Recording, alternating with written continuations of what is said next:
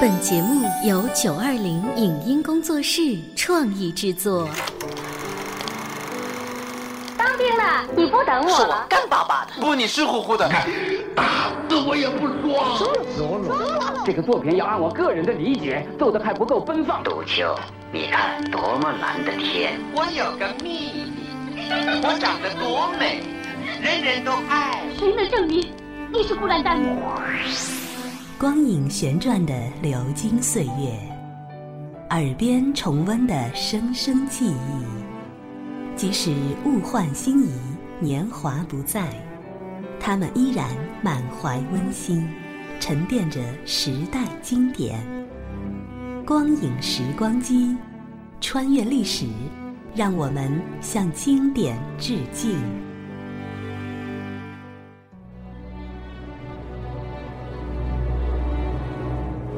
回顾经典电影，向经典致敬。欢迎收听《光影时光机》。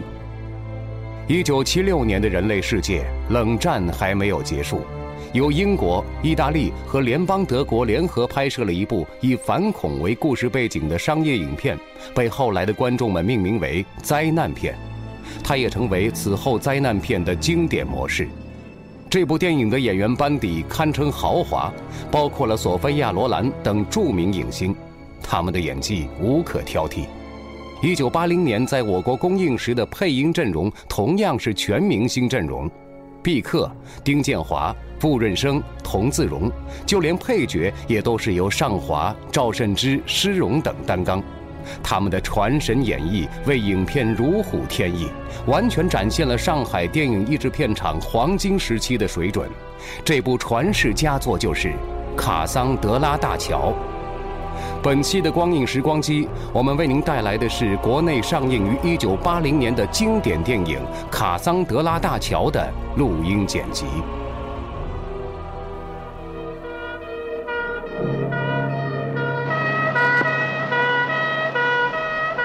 三名恐怖分子化妆成医务人员，混进了日内瓦国际卫生组织总部。他们是来安放定时炸弹的，没等事成，就被警方发现了。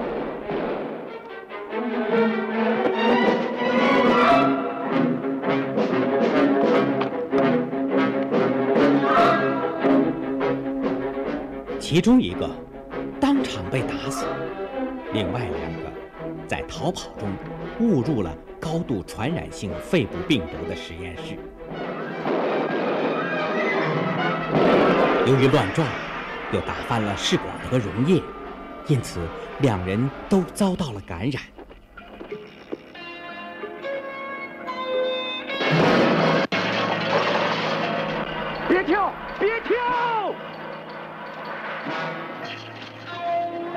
在被警方追击中，一个受伤被捕，一个跳窗逃走了。被捕的这个躺在医院里，因为没有治疗这种病菌的解毒药品，他已经奄奄一息了。大夫，是不是再想想办法？麦肯齐先生，这病菌你不会一无所知？你不是早已做出诊断了吗？一种高度传染性的肺鼠疫，如果这诊断是正确的，那它是不治之症。另外，如果美国政府把这种菌株秘密地储存在这幢国际卫生组织的大楼里面，完全不顾联合国第八一六号决议，严格禁止对细菌剂量的发展。我们是在研究消灭肺鼠疫，叫人不能理解为什么你们偏要在国外进行研究。哼！我说大夫，要是没有这帮打着和平旗帜的恐怖分子想来炸毁这儿，本来是没事儿的。你现在也没事儿，麦肯齐先生，算你运气，就他一个人传染上了。幸好没有人把这种病菌带到外面去传遍欧洲，所以你才说出这种维护国家体面又有内疚的淡化了。恐怖分子死了。这时，美国驻国际卫生组织的高级情报官员麦坎吉上校十分焦急，一定要把逃跑的那个追捕归案。否则，病毒要散播出去，国际组织的秘密也将被公诸于世。麦坎齐上校从死者身上发现的一张到斯德哥尔摩的火车票断定，在逃的那个已经上了火车。该怎么办好呢？他把死去的那大夫请来了。谢谢你来了，大夫。你请坐下吧。我知道你不愿意来这儿。坦率地说，我也不愿意在这儿，抱怨也没用。我需要你的帮助。目前情况是这样的：我们在寻找的那个逃犯可能上了那趟刚开往斯德哥尔摩的国际列车。我们在跟列车联系，眼下还没联系上。如果他真在车上，你说应当采取什么医疗措施？下一步怎么做？下一步我们只能这么做，将军。上校。叫车停下，把那个病人立刻送医院隔离。这个嘛，好固然好，不过可能他在车上走动过，跟旅客们接触过，混在一起吃在一起。那车上有千把人的大夫，医院里能有多少隔离病房？对不起，大夫。机场都监视了，没有。当地医院都来报告了，也没有。看来他只能在那趟车上了。向量控制呢，在监看上有。如果是正点运行，现在应该到了这儿，快到巴塞尔了。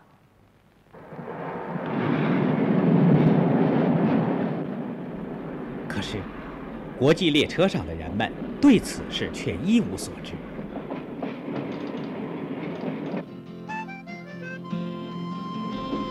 年轻的在歌唱。歌唱未曾到来的幸福。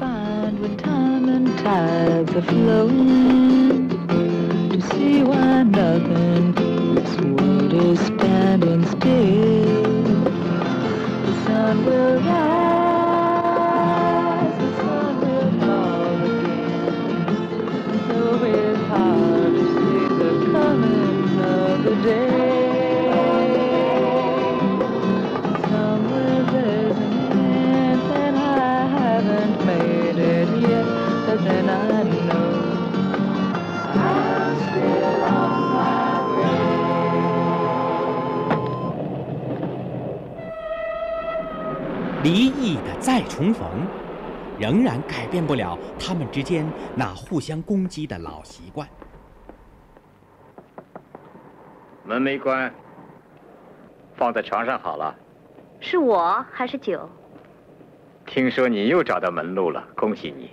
旅行真叫人开眼界，总是碰到些最了不起的人。意思是你找着我，叫我感谢你。找也并不难找。名医 Chamberlain 前往领取奖金的消息都上报了，也是这位名医看见别人开飞机，心里都痒痒的，偏偏坐了这趟车。你比过去胖了，Jonathan，大概最近油水捞的不少。你也混得不错，你最近出版那本书也似乎有了好评。每次跟你离婚，都产生了一种新的灵感。啊，原来为这个来找灵感的。我当然愿意满足你了，可惜的是，不能跟你第三次离婚，因为还没有第三次结婚。哪怕我同意，我账房也不会答应的。我又没要过赡养费。你用不了要，戒指都归你了。你自己生气把戒指扔给我的，过去都过去了。我最近又写完一本书，真想拜读一下，可惜没空。你会有空的。我说，Jenny，你有话要说，干脆就说了走吧。我没什么话要说，那来干嘛？我也不知道。也许就来看一看。这会儿叫我脱裤子，恐怕会着凉。嗯，别说粗话，跟你的形象不符。我没有什么形象，我就是我。想保持过去形象的是你。你也爱过那形象。走吧，谢谢你，走吧。这何必呢？你一棒子我一锤的，走吧。走了。列车上还有另外一对儿女的已经五十出头了，男的才三十多岁。这是大军火商雨果·德雷斯勒的夫人和他的情夫纳瓦罗。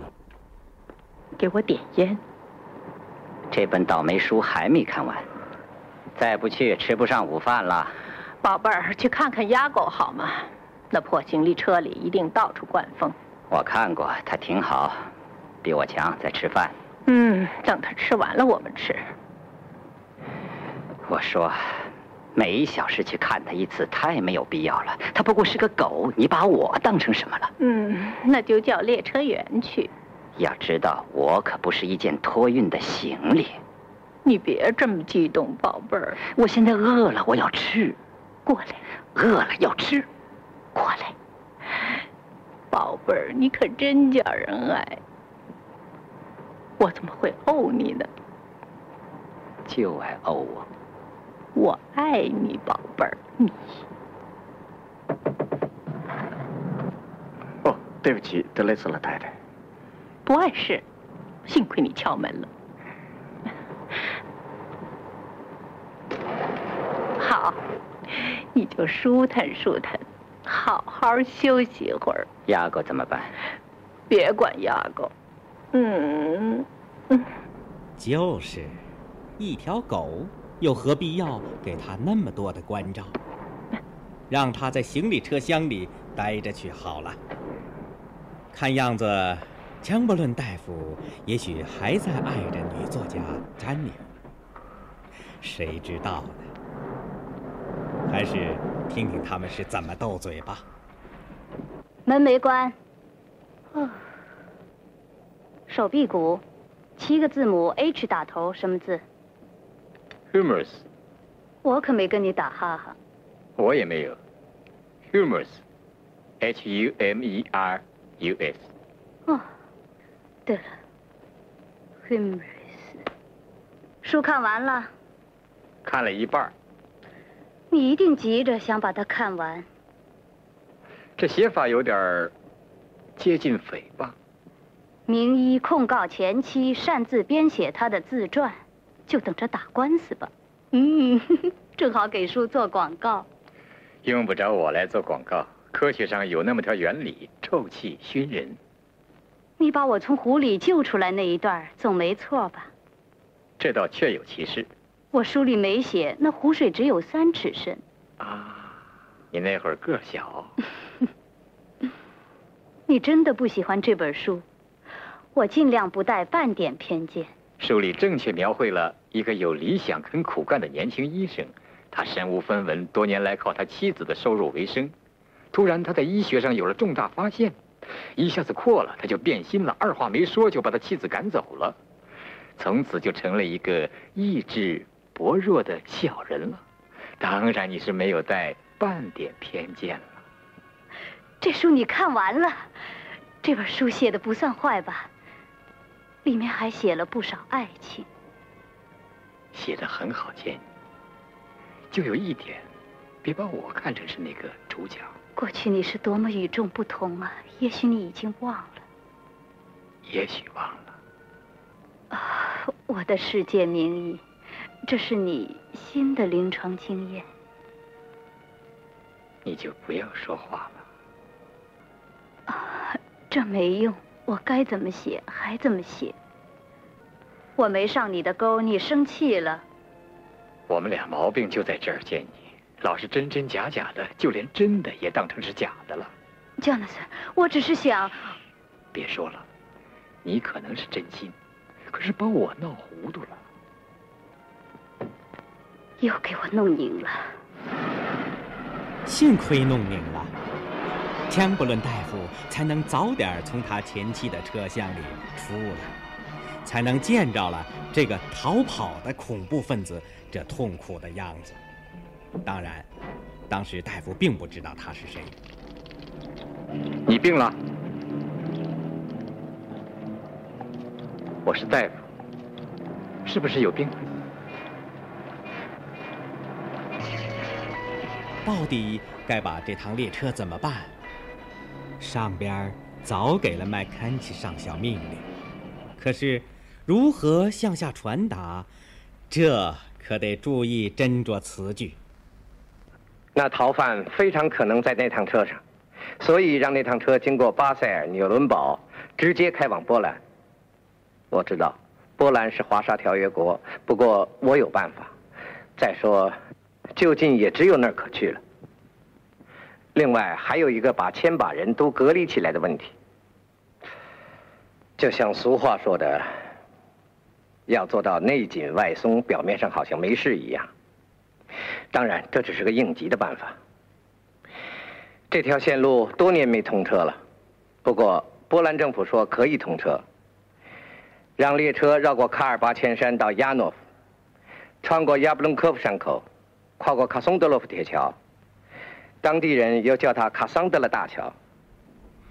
下一步呢？继续了解情况。雨果德里斯勒夫人，真糟糕。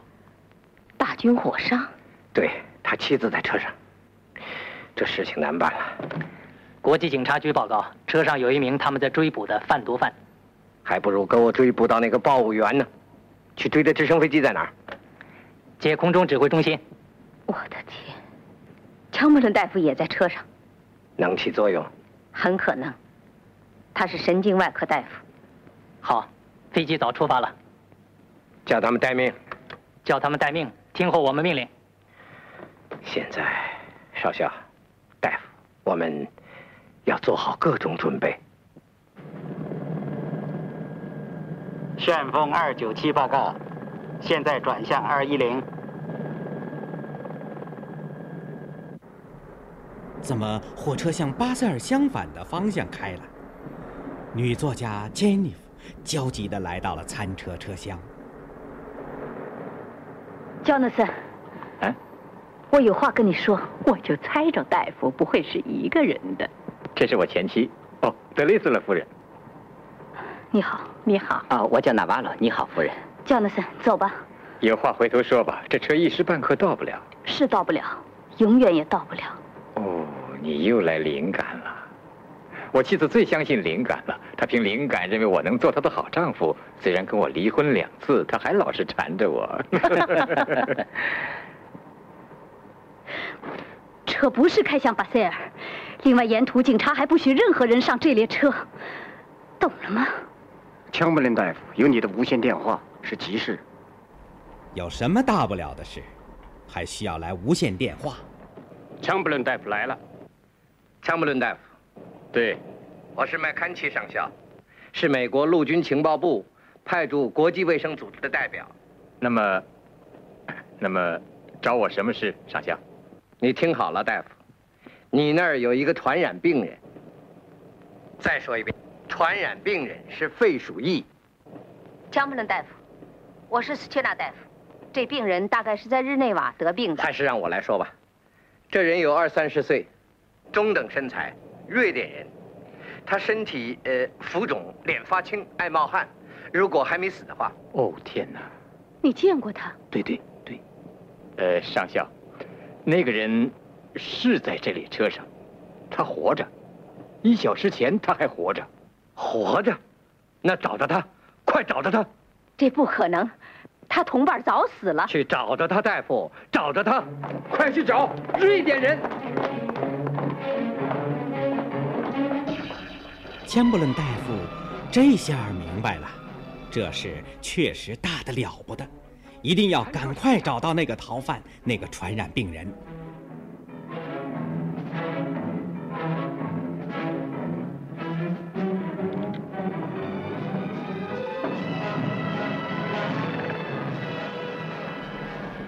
找到了，人们终于在行李车厢找到了这个正在发病的逃犯，还有那只。已经被感染的狗压过。麦肯齐，找到了，人还清醒。好，大夫，你听着，车顶上的有架直升飞机，你把那个人搬下车，叫车停下。不，大夫，不许停车，让成千个可能受感染的旅客下车，到处去乱跑吗？我要跟驾驶员说话。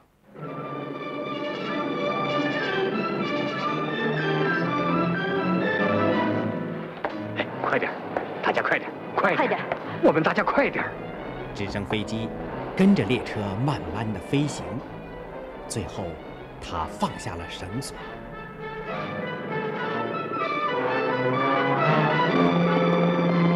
放下来！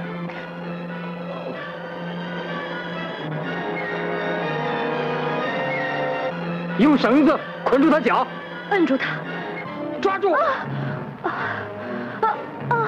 你真行，抓住！列车员，那条狗，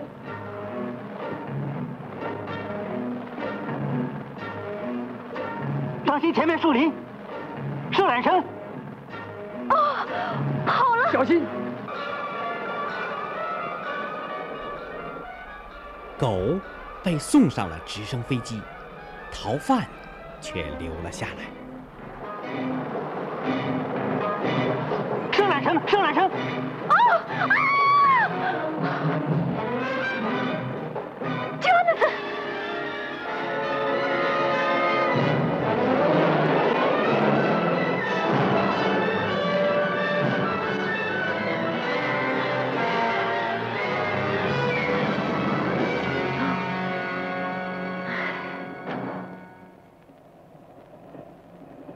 他昏迷了。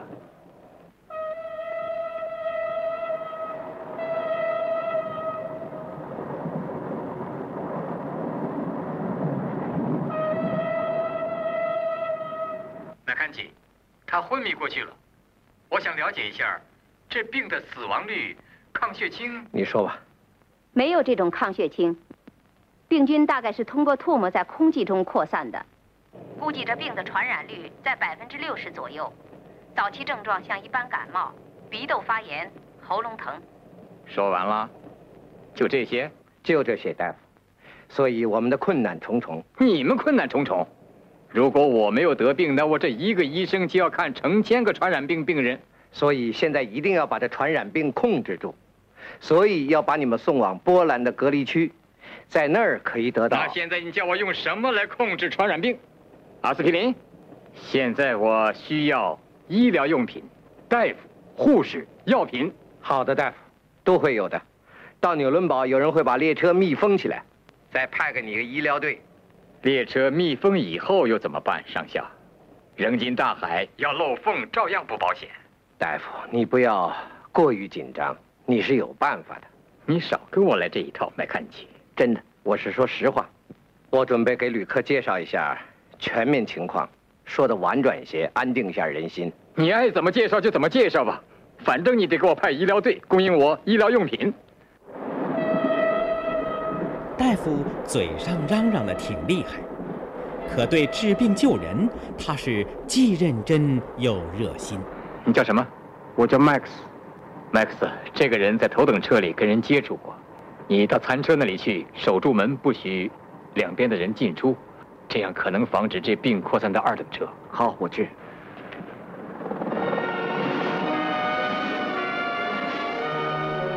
女作家珍妮了解了真情，她真是烦极了。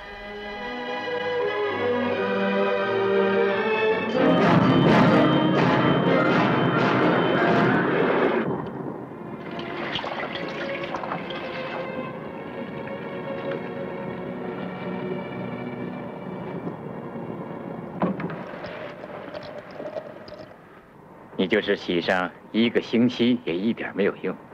照你说该怎么办？停止呼吸，这种病是空气里传染的。哦，天哪，我们都得死吗？一百个死六十，车上一千个人，要死六百。靠什么花到四百里去？靠天生免疫、命运、上帝，谁知道？没人知道。有人知道。麦坎吉上校对整个列车上人们的命运了如指掌。女士们、先生们，这是日内瓦铁路局广播。由于特殊情况，不得不把这次行车时刻做某些更动。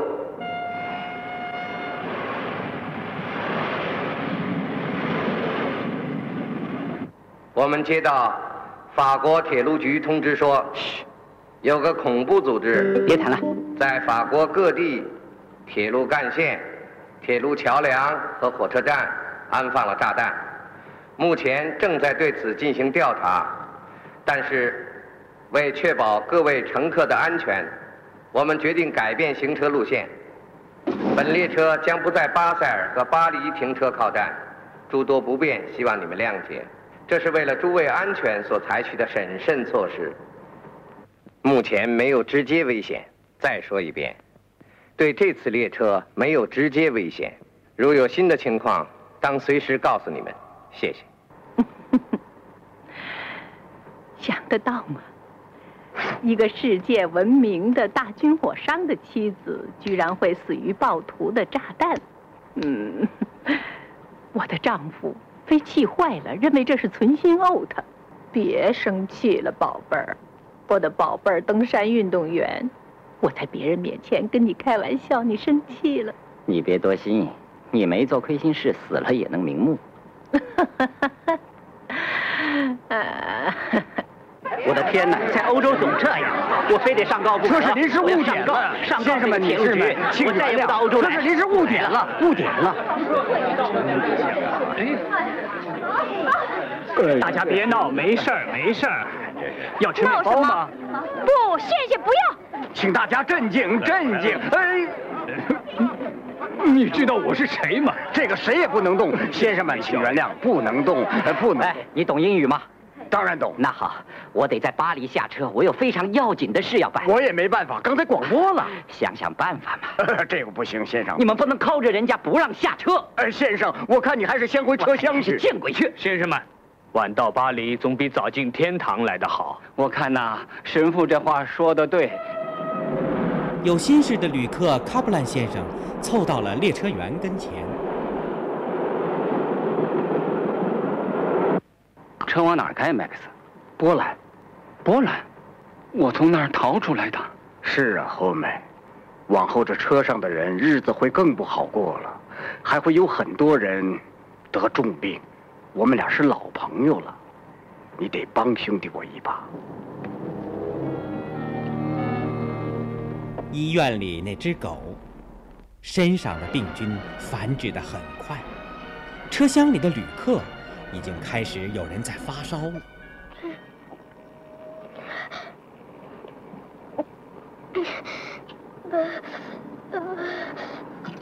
因此，麦坎齐上校决定，让德国纽伦堡宪兵司令部派出卫队来封闭列车。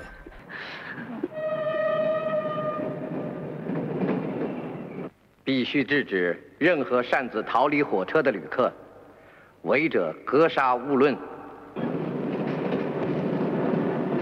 再说一遍，格杀勿论，明白了，斯科特上尉。明白了，麦肯齐上校。上尉斯科特带着他的卫队来到了列车上。注意了，请注意了，这次广播将用英语。德语、法语、意大利语各播一次，所以请大家注意听。你们都可能受到一种极危险的传染病的感染，所以必须立刻把你们转移到一个隔离区去。那地方在波兰亚诺，你们将在那儿经过一段时间的医疗观察。至多不超过二十一天。你们将在明天中午到达亚诺夫站。那天晚上，我妻子她身子紧贴着窗口。这里是光影时光机，稍后欢迎您继续收听。以上节目由九二零影音工作室创意制作，感谢您的收听。